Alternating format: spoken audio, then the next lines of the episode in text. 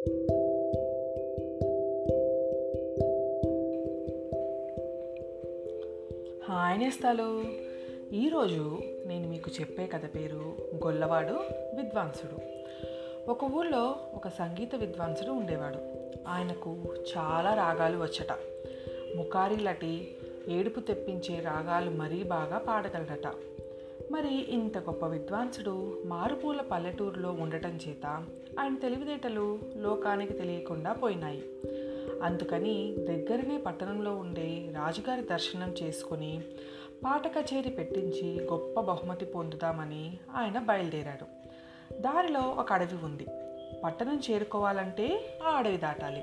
విద్వాంసుడు అడవికి చేరిసరికి ఎండగా ఉంటే కాసేపు విశ్రాంతి తీసుకుందామని చెట్టు కింద కూర్చున్నాడు.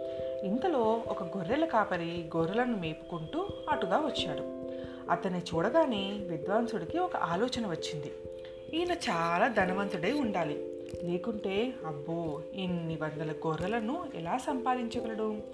మచ్చుక్కి రెండు రాగాలు పాడి ఈయనని మెప్పించినట్టయితే ముందు ఇక్కడే బహుమతి పుచ్చుకోవచ్చు అని ఆశపడి విద్వాంసుడు సంగీతం ప్రారంభించాడు.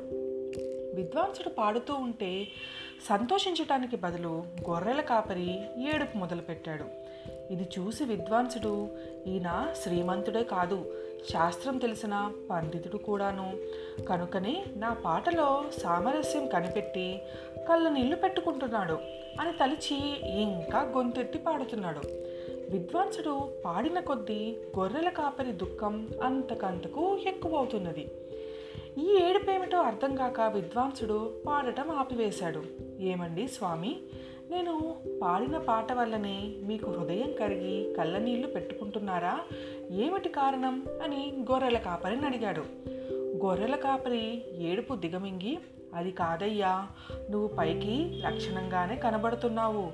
ఏ లోటు లేని ఇటువంటి వాడు ఇందాకటి నుంచి ఎందుకు ఏడుస్తున్నాడా అని అనుకుని నీతో పాటు నేను ఏడుస్తున్నాను అని సమాధానం చెప్పాడు. నాకు ఏ లోటు లేదంటారా? డబ్బు లేక నేను ఎంతో బాధపడుతున్నాను. మీకేం తెలుసు?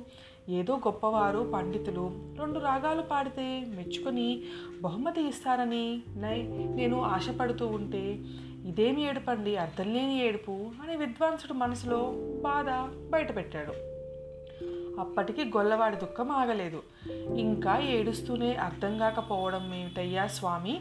నిన్నటి రోజున నా మందులో ఒక గొర్రె నీలాగానే వెర్రికేకలు పెట్టి చచ్చి ఊరుకుంది. నీ పని కూడా అంతే అవుతుందేమోనని భయమేసి ఏడుస్తున్నానయ్యా అని బదులు చెప్పాడు. అయ్యో నా తెలివి కాల. నా సంగీతం అంతా చిరబగిరికి అడవి కాచిన వెన్నెల మోస్తారు అయ్యిందే.